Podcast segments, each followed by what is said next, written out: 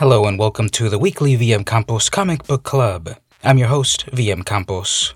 This is the podcast where I answer the question, What am I reading this week? This week I've got Wizard Beach number one from Boom Studios.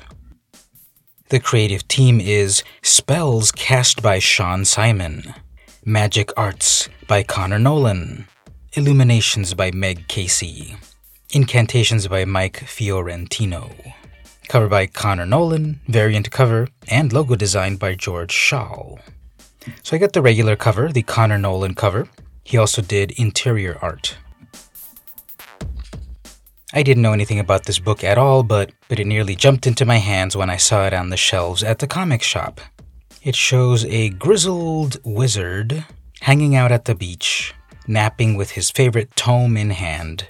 There's a seagull perched on his magic staff, an octopus carrying off one of his flip flops, and a floating glass of lemonade just out of reach. It's very idyllic. It's a perfect non sequitur cover, Wait a minute, I just noticed also he's on a floating magic carpet enjoying the beach. I thought it was just a regular sort of deck chair, but no, he's floating. He's got the classic Gandalf the Grey hat with a little flourish of a feather.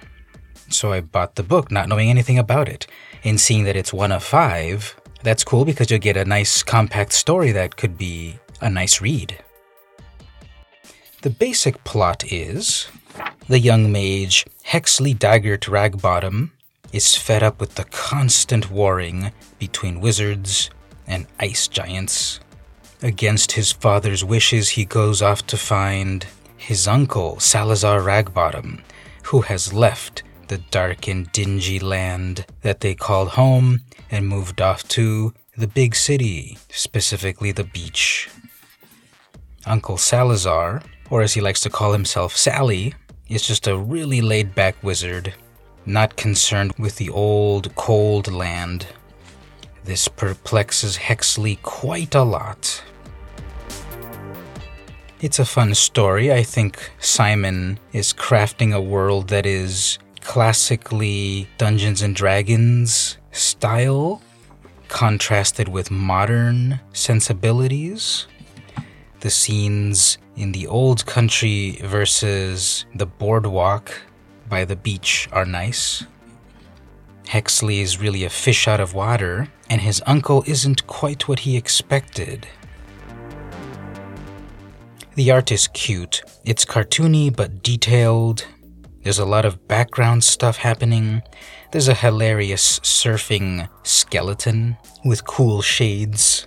Uncle Salazar changes his own visual attire a few times. Really rad surfer dude. There is an epic battle that spans three pages at the beginning of the book. So much detail. The landscapes are rendered very well, the individual characters. It's not gory, but there's a lot going on. There's a lot of destruction. And then when we see scenes in the city, it's also a lot of detail. There's a great overhead shot of Wizard Beach. It looks like a small version of California. West side, best side. Will Sally live up to Hex's standards? We'll see in the next issue. I like the book overall. I like this mixing of fantasy tropes with like a surfer dude attitude. I like the art, and I'll be back to see where the story goes. So this week I read Wizard Beach, number one, from Boom Studios. And this has been the weekly VM Campos Comic Book Club. See you next week.